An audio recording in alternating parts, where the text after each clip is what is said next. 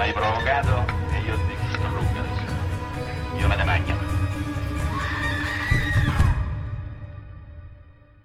Fratelli e sorelle del True Crime, rieccoci. Siamo Mauro e Toma. E questa è una nuova puntata del nostro podcast Creepypasta al dente. Speriamo il vostro podcast True Crime preferito. E se siete nostri fedeli ascoltatori, infatti, eh, vi invitiamo anche a raccomandarci, a far sapere del nostro podcast ad amici e conoscenti, perché chi non ama il true crime là fuori? Sì, cresciamo la nostra famiglia macabra. Esatto. Oggi, signori miei, abbiamo un caso molto compatto.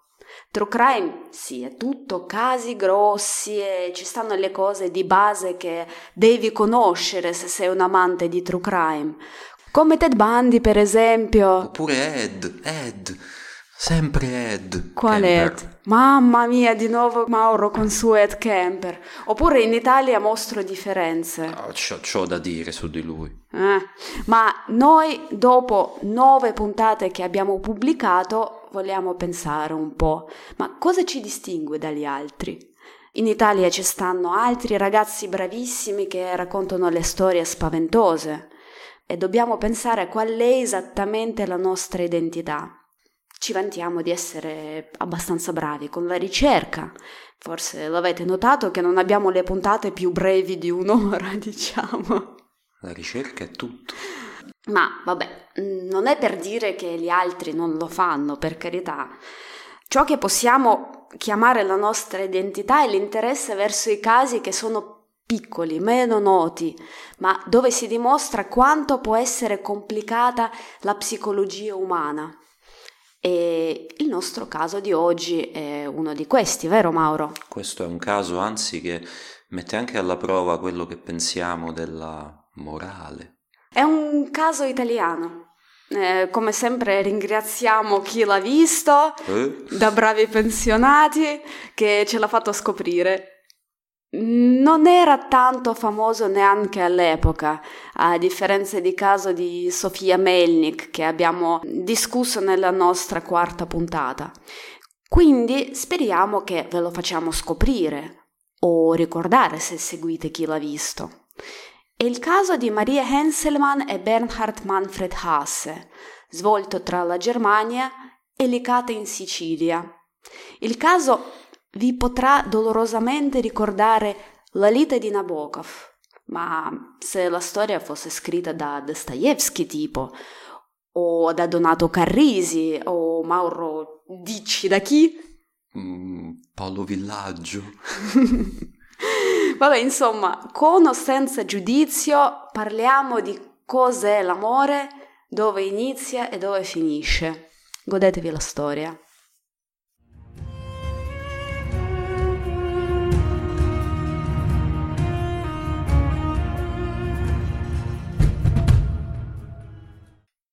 Anno duemilatredici, bei tempi andati ormai. Eh... Immagina di abitare nel centro di Licata, o magari ci stai davvero ascoltando da Licata, in questo caso cordiali saluti da Roma. Ehm, giusto ecco per ricordare, fare mente locale, Licata sta in Sicilia, provincia di Agrigento, splendida cittadina storica sul mare. Bella, vero amore? Bellissima, l'ho, l'ho googlata, non visitata per carità, ma ci voglio andare tantissimo. Comunque, immagina di essere un orgoglioso licatese, cittadino modello, e vai a fare tutti i giorni la spesa al supermercato del quartiere. Ma un giorno, vicino all'ingresso del tuo supermercato di zona, vedi qualcosa di strano, una tenda, e dici mo che è, mo all'improvviso che c'è, si campeggia in pieno centro e che ci stanno i vagabondi, senza tetto, i nomadi, chissà. E stai già pensando di chiamare i carabinieri, perché non è che nel nostro quartiere rispettabile ci serve gente che dia fastidio, eh. Però poi davanti ai tuoi occhi la tenda si apre e ne esce una ragazzina molto giovane, molto carina. La cosa strana in un certo senso è che è molto ben vestita, di aspetto pulito, non dà la sensazione di una che vive per strada. E però che è? Sta da sola lì dentro la tenda? No, perché dietro di lei dalla tenda spunta anche un uomo. E neppure lui sembra un malavitoso o un vagabondo. Anzi, anche lui è ben vestito, pulito, in generale di aspetto molto presentabile. Potrebbe essere tuo papà. L'uomo ti sorride. Ah, ecco, mo comincia a chiedere l'elemosina. No, no, no, la conosco gente del genere. Questi usano i figli per commuoverti e strappar soldi alla gente per bene. No, no, io, tu non sei così, tu sei preparato a tutto. Sei molto stronzo, tu, come un orgoglioso ricatese. Ti ricordo che parliamo, immaginario. Parliamo di gente per bene. Sorridendo, comunque, l'uomo si siede per terra davanti alla sua tenda e con un pronunciato accento tedesco ti dice buongiorno. Non è un Non pronun- lo faccio l'accento tedesco, eh. Non cadiamo in basso. Buongiorno. Grazie, amore. Ecco. Comunque, tutto qui. L'uomo non ti chiede niente. La ragazzina si siede vicino a lui e i due cominciano a parlare in tedesco. Tu non capisci la lingua, però senti che lei lo chiama papà. E sono tutti presi dal loro discorso e a te non ti si filano proprio più. Eh, però strano, pensi, ma che non vogliono dei soldi, boh. Comunque, entri nel supermercato e ci sta la cassiera che conosci bene, la vedi tutti i giorni, e le dici, ma Giusy, ma chi sono questi due? E lei fa, ma che ne so, stanno qui da ieri, non parlano una parola di italiano, manco gli puoi chiedere qualcosa, quindi... Però oh, non hanno chiesto niente, non danno fastidio, hanno persino pulito un po' il marciapiede, non mi viene cuore di scacciarli via, dai, la, lasciali stare. E vabbè, tu fai la tua spesa, esci dal supermercato con due bustone pesanti, stasera c'hai gli ospiti a casa e devi cucinare. E quei due stanno lì, l'uomo ti vede, ti sorride, si avvicina, prende le tue buste e nel suo accento tedesco ti chiede se hai bisogno di aiuto. Oh, e le buste te le ha già prese e sono veramente pesanti, eh? Quindi eh, accetti l'aiuto e ti fa accompagnare fino a casa, laddove lui ti lascia le buste all'ingresso della palazzina, senza dire una parola, e fa per andare via. E tu pensi, vabbè, ma forse non è un uomo cattivo, un vagabondo, forse è solo uno che sta in una situazione difficile, no? Ti ha aiutato senza chiederti niente in cambio, senza una parola, eh? Gli dai dieci euro di mancia e non ci pensi più.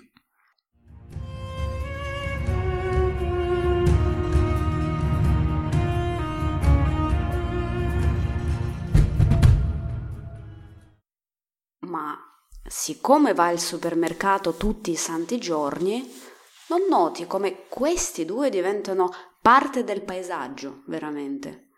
Tutti gli altri clienti abituali fanno conoscenza di questi due e all'inizio li trattano con sospetto, ma anche con un po' di curiosità. Non spesso vedi una coppia così particolare vivere per strada. Ma questi due non se ne vanno e pian piano vincono i cuori delicatesi. Sono due persone per bene, silenziosi, educati, pronti a dare assistenza, e Maria in particolare è un piccolo angioletto veramente. Chiacchierando con Giusy alla cassa scopri che lui si chiama Bernhard, ha cinquantatré anni, e lei è Maria di tredici, quindi hanno quaranta anni di differenza di età. Sono padre e figlia. Come sono finiti per strada legata, tra tutti i posti, non è tanto chiaro. O perché non parlano l'italiano a parte un paio di parole d'ordine, o perché le spiegazioni di Bernhard sono vaghe. Vabbè, chiaramente non è che parla l'italiano, sto granché, quindi è vago per forza. E c'è la sensazione che lui ha... tutti dice dettagli vari e ogni tanto contrastanti della loro biografia di lui e Maria. Anche i locali che parlicchiano un po' il tedesco fanno le domande a Bernhard, ma di chiarezza ce n'è poca, purtroppo. Siccome i locali tutti più o meno si conoscono, poi parlando tra di loro ci riescono a ricostruire questo puzzle, la storia di vita approssimativa di Bernhard e Maria. Collegano i dettagli sfusi usando la loro immaginazione e conoscenza generale. Da bravi impiccioni. Vabbè, è interessante comunque, ci parteciperei anch'io. Non succede mai niente in una piccola città. La storia più verosimile è questa. Eh, la mamma di Maria era morta quando era piccola e da allora stanno in due. Bernhard aveva anche menzionato una setta religiosa da cui ha salvato Maria, quindi più che probabile i genitori fossero divorziati, la mamma e Maria facevano la loro vita e poi Bernhard se l'è presa con sé. Dopo ha lavorato per un po' di tempo ad Inghilterra, ma poi perso lavoro per la crisi finanziaria, che all'epoca c'era la crisi... duemilaundici, certo. Ecco, ecco. E per qualche strano motivo, boh, è finito a Licata. Ma tu pensi che forse è logico, se non hai dove vivere e hai zero soldi, tanto vale andare in un posto dove... puoi vivere nella tenda per tutto l'anno, quindi più al sud possibile. C'è giusto? Bel tempo, fa caldo. Eh? Già che conosci i loro nomi e sai che hanno poco o niente soldi, cominci a pensare, magari gli dai una mano, magari gli porti da mangiare o gli dai un po' di soldi. E ti senti meglio a farlo perché questi due non chiedono veramente mai niente e, e poi eh, è un aiuto al tuo prossimo, no? Te lo comanda Cristo. Non è neanche l'elemosina, non diciamo. Non è l'elemosina, è un aiuto. Sì, è un, un aiuto. aiuto.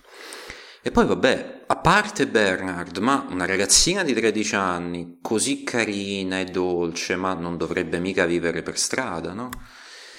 E quindi eh, vuoi, vuoi aiutarli, quando puoi. Ogni tanto chiedi a loro magari che cosa vorrebbero mangiare e gli compri il pane, la pasta, un po' di carne. Ogni tanto gli dai qualche banconota che... noti, Maria nasconde nel suo zainetto e sembra tipo che lei fosse il tesoriere della loro piccola famiglia. E come te, tanti altri licatesi, gente buona, con senso della comunità, vanno da loro e gli aiutano, gli danno cibo, magari anche fatto in casa, gli danno soldi, ma anche questi fanno cinquanta o cento euro alla volta, e gli danno vestiti, insomma, Bernhard e Maria vengono adottati dai licatesi in un certo senso. La gente di Licata sono veri eroi di questa storia, guarda. Una piccola città. Queste va anche si oltre, fa. Sono carinissime. Senso, sai, senso di comunità. Sai, comunità di una piccola città può essere anche crudele, mm. può giudicare... Perché è chiusa. Sì, può giudicare gli estranei, perché sono appunto gli estranei. Qui invece le persone di Licata sono gente d'oro, è una cosa carinissima da vedere. Eh, sai, perché quando li conosci poi alla fine questi due, appunto si fa comunità e ti stringi intorno a loro, poi c'era la bambina. Mm. A un certo punto qualcuno regala a loro persino una cagnolina che Maria chiama Bianca e diventa la mascotte del quartiere, veramente. E poi piano piano questi due, tre contando anche Bianca, diventano parte integrante della vita quotidiana del quartiere. Aiutano a pulire il marciapiede, mettono a posto i carrelli, ti portano la spesa e Bernhard comincia anche a guadagnare un po' di soldi perché fa dei lavoretti stagionali magari in campagna. Poi si scopre anche che ha le mani d'oro veramente, è un tuttofare.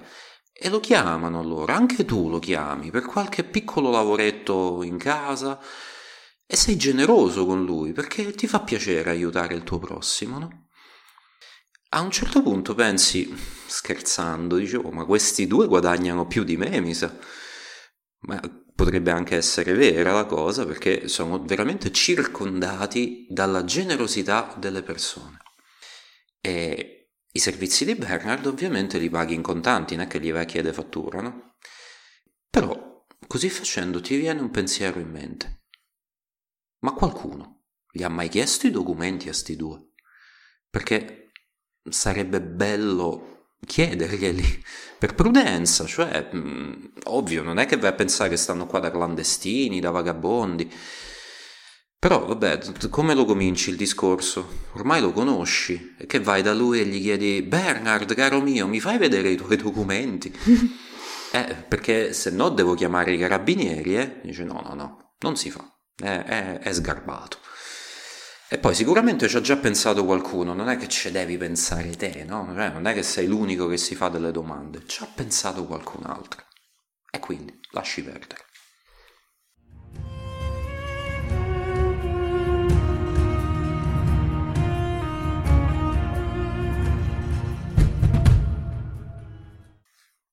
Nel frattempo la loro tenda davanti al supermercato sparisce.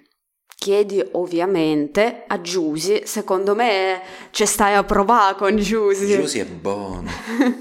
Lei conosce poi tutte e tutti, quindi chiedi a lei che fine hanno fatto e lei non ti lascia deluso. Ma la loro tenda è stata attaccata dai cani randagi. Oddio. E l'hanno distrutta. Che orrore. E quindi? E quindi si sono trasferiti in una dimora abbandonata sotto il castello. Domina licata dall'alto il castello, sta al punto più alto della città, sulla montagna, e sotto, in vari vialetti che scendono giù, ci sta un numero di case abbandonate. Quella che hanno scelto Bernhard e Maria non ha porte né finestre, è un po' come dormire in aria aperta. Sempre meglio di una tenda. Eh, vedi le stelle, no? Ma la vista dal terrazzo mozza il fiato, si vede tutta la città antica di Licata e il mare, cioè guardi da sopra e c'hai tutto sopra la mano praticamente. Che bello. Sì, è bellissimo. Ci voglio andare anch'io. È un posto talmente bello che non è che si sentono infelici lì, e in qualche modo lo fanno funzionare. Aiuta anche il fatto che hanno trovato un nuovo sistema di sostegno. La loro casa sta vicino alla parrocchia della Madonna di Pompei. Ci passano vicino ogni giorno quando salgono per tornare nella loro abitazione, dai loro lavoretti sfusi qua e là. Un giorno qualcuno della parrocchia le avvicina e le dà un volantino con le indicazioni per la mensa per i poveri, che si chiama il Centro Padre Pino Puglisi, detto tre P. Mi dico Don Puglisi. E lo chiamiamo Centro tre P d'ora in poi per essere brevi, no? Adesso nel duemilaventiquattro non esiste più, ma all'epoca era un importante centro della beneficenza locale. All'inizio Bernhard e Maria vengono lì solo per mangiare. Ma vedendo l'accoglienza delle persone del posto, Maria rimane ad aiutare. E poi entrano in confidenza con tutti. Vedi, io dico sempre che non ho gli amici, devo andare in mensa per i poveri. La mensa dei poveri, là trovi tutti gli amici che vuoi, guarda. Beh, tutti e due sono ben accolti e si forma un gruppo di persone che si prende cura di loro, soprattutto di Maria, perché Bernhard è già un bambino grande. Aiutano in ogni modo possibile perché si sentono male per Maria. La ragazza deve vivere in chissà quali condizioni. Soprattutto qualche signora che lavora alla mensa propone a loro di spostarsi ad una casa di proprietà sua, che, mamma mia, dono dei cieli questo. Una casa vera e propria stavolta. Con le finestre. Sì, e le porte. E le porte. Mazza. Magari anche il tetto sopra la testa. Sì, questo è lusso davvero. Chiaro, non è che lei regala loro l'intero edificio in pieno centro, ma finalmente hanno due stanze con quattro mura, finestre, porte e altre belle cose, tipo elettricità e acqua corrente. Vuoi mettere l'upgrade? Eh, una stanza nel seminterrato dell'edificio e altre nell'attico. Un po' scomodo. Ma vabbè, guarda, non è che... Cioè, vivevano nella tenda. Almeno stanze comunicanti, almeno, invece no, seminterrato e attico. Meglio così. Poi, una signora anziana locale di nome Mariuccia... Quando mai non c'è la signora Mariuccia? Carinissima lei. Prende Maria sotto la sua ala e la tratta come una nipote, con calore e affetto. La insegna a cucinare, cucire, stirare, e passa ore a insegnare alla ragazza l'italiano, orale e scritto. Insomma, la vita sorride alla nostra coppia di vagabondi. Si costruiscono una vita abbastanza decente a Licata. E Maria, intanto, davanti agli occhi dei volontari del centro tre P, cresce. Passano gli anni e loro ormai sono come una grande famiglia allargata. Se chiedi a loro ti racconteranno che Maria e Bernhard erano in ottimi rapporti tra di loro, figlia e papà. E Maria era poi una ragazzina indipendente, sai, di carattere forte. E quando sono arrivati a Licata e dormivano nella stessa tenda, ovviamente, date le circostanze, pure erano inseparabili, poi lei era piccola. Eh, Maria poi, come abbiamo detto, era la tesoriera, controllava la cassa e teneva tutti i soldi che raccoglievano nel suo zainetto. Però adesso si sono sistemati e ognuno ha le sue cose. Bernard lavora, Maria aiuta la mensa, aiuta le signore locali, però non va a scuola. E questo è un gran peccato, pensano tutti, perché è una ragazza sveglia, intelligente, uno spirito libero pure. E sta crescendo davanti agli occhi dei licatesi che l'hanno veramente adottata. E con gli anni che passano tutti notano che sta cambiando anche la dinamica tra lei e Bernard. Lui sta invecchiando e lei sta diventando una giovane donna. È poverina, non ha gli amici, non va a scuola e tutte le persone che conosce sono adulti, sono tutti più grandi di lei. E si vede che lei vorrebbe cambiare questo, vorrebbe divertirsi, vorrebbe uscire con gente della sua età. Cioè alla fine tutto il loro cerchio di contatti è la parrocchia, è la parrocchia. E la mensa per i poveri, insomma. Esatto, sono tutte le persone di certe età e anziane. Formazione, sì. Lei vorrebbe cambiare, divertirsi, però si nota che il padre non è tanto entusiasta all'idea. E lui è un tipo così, è uno di quelli che va a dormire alle dieci di sera. E non è che la ragazza minorenne può girare di sera da sola, no? Giusto. E poi lui comincia ad essere geloso. Mariuccia, l'anziana signora che Maria chiama ormai nonna, le ha regalato un telefonino e con quello Maria entra su internet e comincia a chattare con le persone. Ma Maria fa caso che quando lei lascia il telefonino incustodito, Bernard controlla i suoi messaggi. Uff, aia. E quindi lei che fa? Ovviamente il telefonino comincia a portarselo sempre dietro con sé.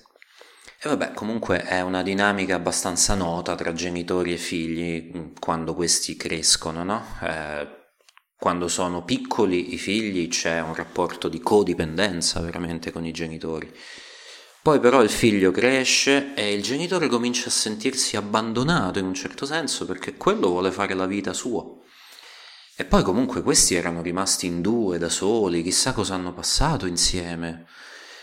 Comunque, anche se i loro rapporti si sono fatti leggermente tesi, nessuno assolutamente può dire che Maria fosse maltrattata o recasse segni di abuso fisico o psicologico. Certo, è una ragazza che, poverina, sta sola, però è una ragazza forte, è indipendente, libera nei suoi movimenti, può andare dove le pare. Non è che poi proibisci niente a una così, no? Anche se a Bernard non piace, eh, stacce, come si dice qui da noi. Ed ecco che passano gli anni e nell'aprile del duemiladiciotto, cinque anni dopo l'arrivo di Bernard e Maria a Licata, al centro tre P si festeggia il diciottesimo compleanno di Maria. I volontari le regalano la torta, bei vestiti, stappano le bollicine, si fanno una bella foto tutti insieme. Quello che nessuno dei presenti sa è che in realtà la ragazza non ha ancora compiuto diciotto anni e quello lì non è nemmeno il vero giorno del suo compleanno.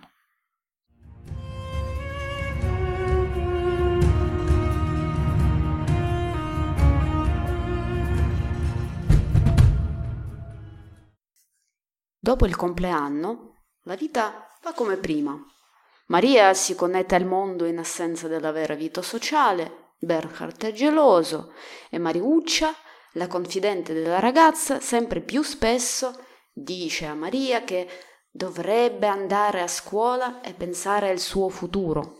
Giusto, signora Mariuccia, questo è un atteggiamento giusto, veramente. Ormai c'ha diciotto anni, dove va a scuola? Ma... Mariuccia, come on. Mariuccia convince Maria che il suo papà è una persona adulta e ce la fa anche senza di lei. E si vede che Maria in realtà sotto sotto è d'accordo e sempre più spesso nei discorsi con le donne locali accenna che suo padre ce la farebbe senza di lei, cioè ripete le stesse parole, e forse è il tempo di fare la vita propria. Poi svela che sta a chattare con un ragazzo tedesco di nome Manuelo, nome a caso. Beh, tedesco. Sì. Diciamo. Che... Manuel è innamorato di lei e vorrebbe venire in Italia ad incontrarla e riportarla in Germania. E va avanti così fino al trenta agosto duemiladiciotto, il mio compleanno d'altronde, mm. quando Tante persone assistono ad una scena insopportabile. Che è successo? Bernhard urla come un animale ferito, corre in panico per il quartiere, bussa alle porte e chiama il nome di sua figlia Maria. Si scopre che lei mattina stessa, di nascosto, è partita con il bus per Catania dove la aspetta Manuelo, quindi Maria l'ha abbandonato. A malincuore, i locali cercano di calmare il povero Bernhard, perché sì, triste è quando la figlia ti abbandona, ma forse meglio così, e la vita va avanti. E lui sembra di mettersi l'anima in pace. Ma poi un'altra notizia provoca una calamità, praticamente un terremoto a Licata. Il sei settembre, solo una settimana dopo, Bernhard viene arrestato dall'Interpol. Interpol! Ma com'è possibile? Tutti i locali non capiscono niente. Erano una famiglia tenerissima, si volevano così tanto bene e lui non ha mai sfiorato Maria con un dito. La verità si scopre quando la notizia raggiunge la tivù nazionale. Bernhard Manfred Hasse era cercato da Interpol da cinque anni per sequestro di minorenne e pedofilia nei confronti di una certa Maria Henselmann.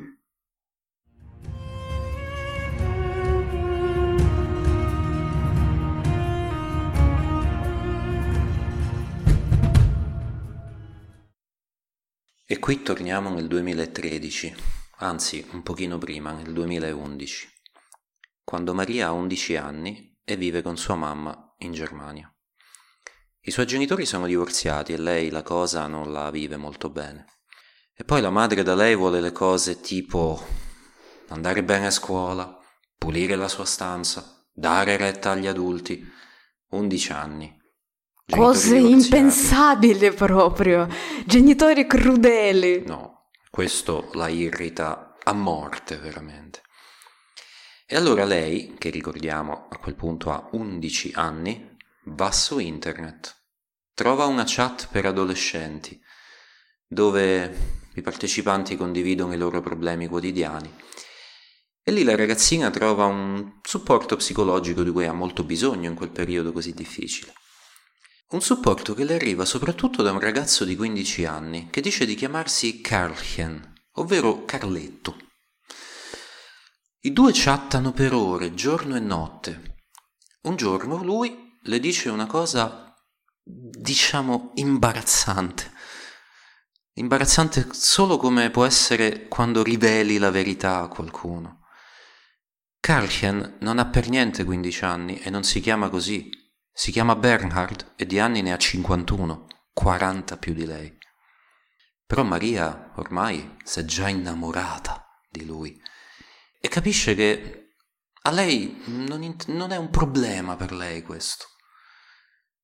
E cominciano a frequentarsi, all'inizio senza che ci sia niente di romantico tra di loro, perché si incontrano in luoghi pubblici, immagino. Però poi, da quando Maria ha dodici anni, i due iniziano a frequentare anche gli alberghi e hanno una vera e propria relazione clandestina. Maria oggi, da adulta, ricorda come lui non l'abbia mai forzata a fare niente, non le abbia mai chiesto nulla. Semplicemente, come dice lei, è successo. In ogni caso, una storia, chiamiamola così, come la loro, non è che può andare avanti a lungo, no? E la prima a notare che qualcosa di strano sta succedendo è la moglie di Bernhard. E lei indaga. E scopre dell'esistenza di Maria e soprattutto scopre quanti anni ha. E cos'è che fa? Fammi indovinare, lei lo nasconde per non mettersi in imbarazzo. Guarda, ci hai proprio preso. Infatti lei subito va a denunciarlo alla polizia e avverte i genitori di Maria. E quanto raramente succede nelle nostre storie di true crime che una moglie denunci il marito. Sì, vabbè, questa è davvero un'occasione super rara. Donna tutta ad un pezzo. A voi. Ora, a quel punto lei l'ha denunciato, la polizia cos'è che fa? Non è ben chiaro. Probabilmente niente, perché sulla carta Bernhard è un uomo rispettabilissimo, e apro e chiudo virgolette a questa parola, anche perché lui è attivo politicamente, fa il tesoriere regionale in Vestfalia per il suo partito. Quale partito? Ma manco a dirlo. Quello di estrema destra. Ovviamente. A F D, immagino. Comunque, ai genitori di Maria di questo fatto non frega minimamente che lui è un politico importante o qualcosa del genere. E loro si comportano da bravi genitori boomer. Limitano a Maria l'uso dell'internet, la accompagnano dalla e alla scuola e in generale ovunque e le vietano di uscire. Da un lato giusto, e, beh, cosa, cosa fai con i tuoi... È quello che faremo tutti. Sì. Cioè non è che ci stanno tanti modi creativi per risolvere la cosa. Dall'altro lato, certo, la storia e letteratura non ci insegnano come gli adolescenti reagiscono ai divieti stretti, specie quando si tratta di amore proibito. E infatti Maria e Bernhard trovano i modi comunque per incontrarsi e il loro legame emotivo sempre cresce, cresce, cresce.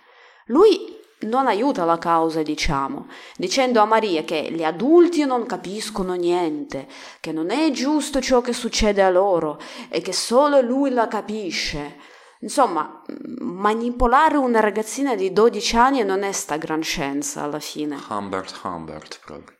Poi, poco dopo il tredicesimo compleanno di Maria, lei sparisce di casa e non torna più. La polizia trova nel chat un messaggio che Bernhard ha mandato a Maria, dove le dice «Ti faccio una sorpresa». Deducono che se ne sono andati via insieme.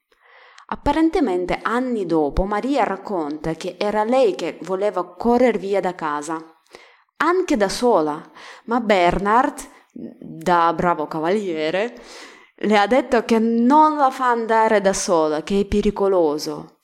Ma insomma, per iniziativa di lei o di lui, scappano via e vanno più lontano possibile dalla Germania e anche più al sud possibile. E così finiscono a Licata. Si sa subito che Maria va cercata insieme a Bernhard, si sa che macchina guida lui e chi è lui in generale. Va cercato da Interpol per anni, ma senza successo.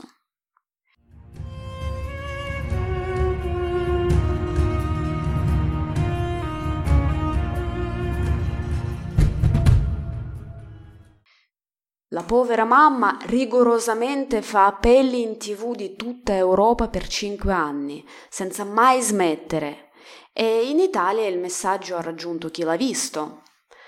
A me sfugge una cosa sola qua, perché manco un'anima delicata ha visto gli appelli.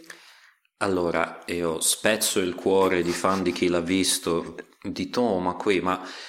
non è che Chi l'ha visto lo guarda ogni singola persona in Italia, eh? Cioè due tre milioni di persone lo guardano, e Licata è una cittadina abbastanza grande. Lo guardano tutti e poi sono tutte signore anziane che lavorano al ecco, centro tre P. Ecco, diciamo, la vera domanda è: ma la signora Mariuccia non lo guardava Chi l'ha visto? È incomprensibile. È incomprensibile. Cinque anni, vabbè, dai, qualcuno acc- accenderà i tre di, di mercoledì, dai. Comunque, la storia ha annientato la mamma praticamente. È andata in grave depressione, perso il lavoro, è passata al reddito sociale di quattrocento euro. Insomma, vita d'inferno. Pensa alle sue emozioni quando nel duemiladiciotto scopre che Maria ha contattato suo padre di Maria per salutarlo e chiedere come stanno le cose. Cioè, ciao papà, ti ricordi di me? Dai discorsi che fa Maria si capisce che sta pensando di tornare a casa. Ovviamente tutti sono estatici, la mamma per prima. Maria si prepara a questo passo a lungo, prepara le persone di Licata che ci tiene, allora non può sparire così. Dice a loro che suo papà sopravvivrà senza di lei e racconta questa balla su Manuelo, perché sì, ovviamente era una balla che rendeva la sua gran uscita più semplice e spiegabile. Poteva inventarsi un nome vero. Vabbè. Invece di Catania, il trenta agosto... prende il bus per Milano, dove l'hanno raccolta gli amici di suo papà e l'hanno riportata in Germania. In seguito a questo ha denunciato Bernhard e così fu arrestato a Licata. Perché non è scappato non si sa, poi eh, sappiamo che lui aveva undicimila euro raccolti in tutti questi anni, quindi vabbè, aveva dei modi. O forse non ha capito o creduto che l'avrebbe denunciato. Forse davvero ha creduto che Maria fosse scappato con uno. O forse semplicemente era stanco e voleva farla finita, distrutto dal tradimento, tra virgolette. Non lo sappiamo. Quello che sappiamo però è che, a detta di tutti, lui non l'aveva mai limitata nei suoi movimenti. La ragazza aveva anche accesso a tutti i loro soldi che avevano messo da parte e quindi la gente si chiedeva: ma se questa era la verità, perché la ragazza non se n'è andata via prima? Perché non ha chiesto aiuto ai licatesi che si sarebbero fatti in quattro per riportarla a casa da sua madre? Eh, ha detto Maria nell'intervista, è perché Bernhard le diceva che se fosse tornata a casa prima dei diciotto anni sarebbe stata presa in carico dai servizi sociali, non sarebbe tornata dalla sua famiglia, quindi sarebbe stata data in adozione. E quindi lei ha aspettato di compiere diciotto anni per partire. Al che però la giornalista di Chi l'ha visto, cioè italiana, italiana sì, che la stava intervistando, ha strabuzzato gli occhi e ha commentato che questa che Bernhard le ha detto era una balla grossa così, manipolazione bella e buona. Era un altro suo tentativo di legare Maria a se stesso, almeno temporaneamente, per un po' di tempo in più. Però mh, non ne sono così tanto sicuro. Cioè, secondo me c'era anche un fondo di verità in quello che lui le aveva detto, perché conosciamo, o almeno abbiamo sentito dire, storie assolutamente allucinanti sui servizi sociali tedeschi per quanto riguarda adozioni e, e bambini e sì, situazioni problematiche, mamme che non possono riavere i loro figli, eccetera. Quindi forse lui non aveva tutti i torti. E comunque Maria dice, e qua citiamo verbalmente, che la sua vita con Bernhard a Licata non era per niente un incubo, anzi, cioè non stavano male assolutamente. È semplicemente che a un certo punto la ragazza si era stancata di star lì con lui e voleva la sua vita indietro, in Germania.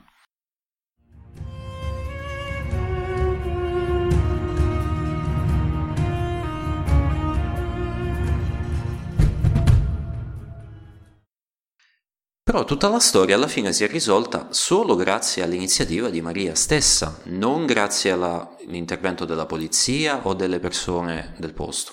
Ora qua non è che stiamo parlando male dei bravissimi, veramente bravissimi licatesi. No, licatesi sono gente d'oro e non possiamo dire una parola. Li hanno adottati, sì, li hanno aiutati, li hanno integrati nella loro comunità. E non sono sicuramente gente non indifferente. E poi abbiamo cominciato tutto il nostro racconto impersonandoci in un immaginario licatese che però eh, ci ha aiutato a capire eh, perché nessuno ha insistito nel controllare i documenti di questi due. E perché l'abbiamo detto, cioè, fossi stato io là, vedo due persone per strada, non è che gli vado a chiedere i documenti, A, perché non li conosco e non sono affari miei, e B, perché dopo li conosco e non li voglio mica offendere. Sì, a quale punto puoi chiedere i documenti a una persona che conosci, cioè? Detto ciò, non vuol dire che in cinque anni nessuno abbia mai chiesto i documenti a questo signore. Bernhard una volta era dovuto andare in ospedale, c'aveva una colica renale, e ha dato solo il nome, e dicendo che non aveva con sé i documenti. Però il nome se l'era inventato, perché dopo chi lavorava alla clinica aveva fatto dei controlli e non risultava una persona con quel nome da nessuna parte in Europa. Un attimino sospetta come cosa. A Trepì, la mensa, Un giorno, mentre mangiavano, una collaboratrice ha chiesto a lui il documento e ha fatto una fotocopia. Dice che serviva per statistica o qualcosa, non perché aveva i sospetti su di loro. Poi dall'ufficio questa signora è tornata in sala, dove stavano Bernhard e Maria. Hanno finito di mangiare, se ne sono andati, poi la signora, che ha fatto la fotocopia, torna in ufficio e non trova più questa fotocopia. Più che probabile l'ha rubata Bernhard. Dopo di questo, Bernhard non è mai più tornato al centro tre P. Perché perché vai in mensa per i poveri se hai undicimila euro raccolti, no? D'altronde faceva dei lavori a quel punto, quindi non era neanche sospetto che non tornasse alla mensa dei poveri. Oppure una volta a Bernhard hanno proposto un lavoro fisso e le hanno chiesto i documenti, perché vabbè, lavoro fisso, ma lui ha detto che li ha persi e perciò non ha neanche accettato il lavoro. Ecco, Bernhard in questi anni ha avuto il culo pazzesco e ogni tanto le persone si interessavano ai, loro, ai suoi documenti alla fine, ma la polizia? Varie persone, mentre questi due vivevano ancora per strada, andavano dalle forze d'ordine per chiedere alle forze d'ordine di controllare i documenti di questi due, ma la polizia o i carabinieri hanno risposto che siccome non danno nessun fastidio, allora no. Altri licatesi volevano sapere se fossero ricercati. La polizia ha detto che a loro non risulta niente. Eh, è come in Little Britain, computer says no. No, è più come se al centralino della polizia c'era l'agente Catarella, ma comunque... Vabbè. Ma siccome erano ricercati da Interpol, qualsiasi controllo li dovrebbe sgamare. Zero domande ai locali, loro hanno fatto il loro dovere civico. Tante domande alla polizia. Qui voglio ricordarvi del sistema di poliziotti del distretto che abbiamo spiegato nella nostra puntata sulla strada delle ossa, quella che ehm, c'è in certi paesi del mondo, dove c'è un poliziotto del distretto, piccolo distretto, il tuo quartiere, che conosce tutto e tutti e praticamente deve sapere qualsiasi cosa che sta succedendo. Non è una polizia da qualche parte di là che non sa niente di quello che sta succedendo per strade. Ci fosse un poliziotto o carabiniere del distretto che conosce tutto e tutti nel suo quartiere e ha sta coppia strana di stranieri, lui solo per mettersi l'anima in pace li controlla i documenti, perché sì, sono sospetti.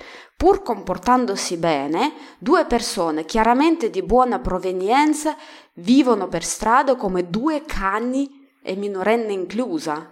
E vivono praticamente di elemosina, non è normale. È vagabondaggio alla fine. Eh, io farei due domande. Anche perché la ragazza deve comunque andare a scuola, no? Cioè, non so, da voi è un obbligo andare a scuola. Chiaro. Eh. C'è la scuola dell'obbligo, appunto, la ragazza di tredici anni che vive così. Eh. Eh. Anzi, qualcuno dalla parrocchia stessa, dato che giravano intorno a una parrocchia, e una parrocchia ha un ruolo sociale nella comunità, qualcuno della parrocchia stessa avrebbe dovuto veramente fare qualcosa di concreto. Vabbè, loro sono, sono andati dalla polizia, ti ricordo, cioè non è, non parliamo delle persone che... Tante persone hanno chiesto alla polizia di controllare i documenti. Gente della parrocchia non è obbligata a chiedere i documenti di qualsiasi persona che entra in chiesa. Ma la polizia avrà detto, sai come succede? Non ci risulta. Comunque, è così che finisce questa nostra storia di due um, amanti. Amanti. Sventurati. Un... Romeo geriatrico barra boomer e una Lolita del Baden-Württemberg, la quale è tornata dalla mamma alla fine a rimpiangere la sua infanzia buttata al vento. Lui invece è finito in carcere, condannato a sei anni di reclusione. Al processo Maria ha testimoniato contro Bernhard, ma non si è mai detta uh, amara verso di lui. e verso il loro rapporto. Non ha mai parlato male di lui. Ha detto che è stata una scelta sua quella di fuggire insieme a lui e che lui non l'ha mai costretta con la forza a fare assolutamente nulla. Certo, questo però non vuol dire che lei ci tenga a rivederlo. Maria dice che ormai non ha più niente da dirgli. La loro storia è finita. Questa pagina della sua vita, strana, storta, si è semplicemente chiusa così.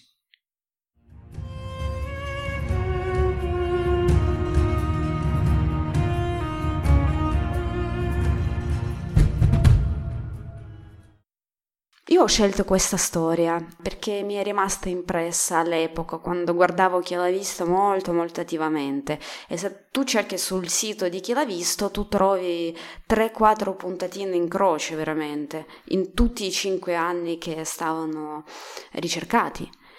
Uh, ma quanto è esotica sta storia, amore, cioè non è che è una cosa che senti tutti i santi giorni. A me colpisce di questa storia che è veramente pari pari il plot di Lolita, praticamente riportato alla realtà, per fortuna senza che ci sia scappato nessun morto. Anche nei rapporti tra di loro, cioè tu nella vedi dinamica. La, la dinamica, esatto. Sì, due persone così tanto tanto legati che poi si allontanano per via di età, appunto. Dell'età, e poi era lei ad avere l'iniziativa su tutto quello che loro hanno fatto, la fuga, e il modo in cui si sono integrati. Lui semplicemente la voleva lì insieme a lui. Ovviamente noi adesso non è che diamo minima colpa alla ragazza, era minorenne, questa è pedofilia, è un reato. Ovviamente non era capace di intendere il volere per legge, però adesso se ascolti l'intervista di Maria, lei proprio dice le cose molto chiare, cioè lei capiva tutto, sceglieva tutto coscientemente, in generale mi dà l'impressione di essere stata anche in sua età tenera una ragazza abbastanza matura, non psicologicamente ma mentalmente, sì, diciamo. Con l'iniziativa, indipendente. Diciamo lei non ha... non sembra aver segni di chi abbia subito nessun trauma da tutta questa storia che alla fine ha segnato tutta la sua adolescenza, preadolescenza anche. Beh, di trauma non lo sappiamo perché... Lei parla vabbè. molto lucidamente, lei non ha nessun sentimento negativo verso vabbè, di lui. Non lo sappiamo, sai com'è? Può cioè, essere ti... effetto della manipolazione, sì, eh, tanti anni. E poi, sai, traumi psicologici possono uscirne più in là perché vabbè lei sta bene con se stessa e poi escono fuori le cose. Alla fine lei ha buttato tutta la sua infanzia per questo, cioè mh, è una parte importante per la formazione della personalità e quella di sicuro lei non l'ha avuto normale. Esatto, però alla fine è una storia che anche di tanta bellezza nella solidarietà della gente che ha ha adottato queste due anime che erano finite nella loro città senza porsi neanche tante domande, li ha aiutati e basta. Sì, questa è la parte più bella della storia perché ho sempre vissuto in una grande città, in megalopoli. A casa mia io non conosco neanche i nomi dei miei vicini, non come in, in Italia almeno i vicini li conosciamo, no? E vedere tutta questa comunità delle persone che aiutano il loro vicino ti scalda il cuore veramente, anche in una storia di Lolita nella vita vera. È vero. Comunque questa è una piccola storia che secondo me ci riesce di meglio, piccole persone in un grande mondo. È una storia di crimine perché è stato commesso un crimine e il colpevole è finito giustamente in prigione. Sì, non è tanto creepy, direi. Non è creepy. Beh, oddio, ho visto le foto di Bernhard. Comunque ehm, è elegante a modo suo. È, diciamo, un uomo insospettabile.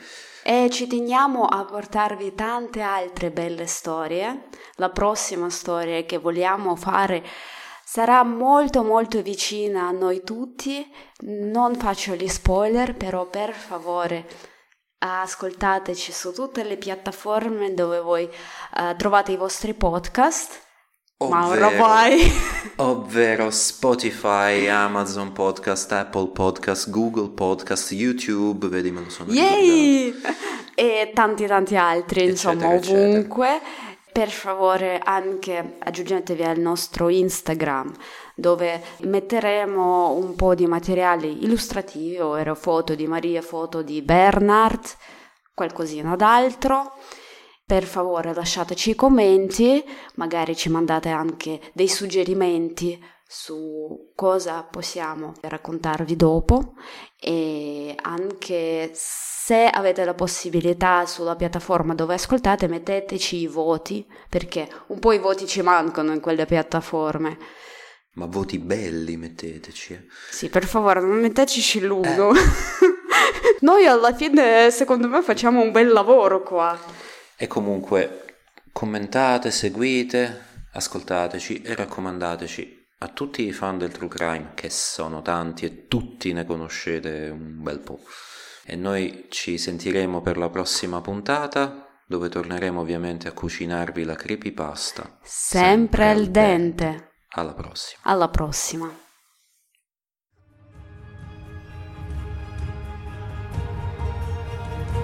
Hai provocato?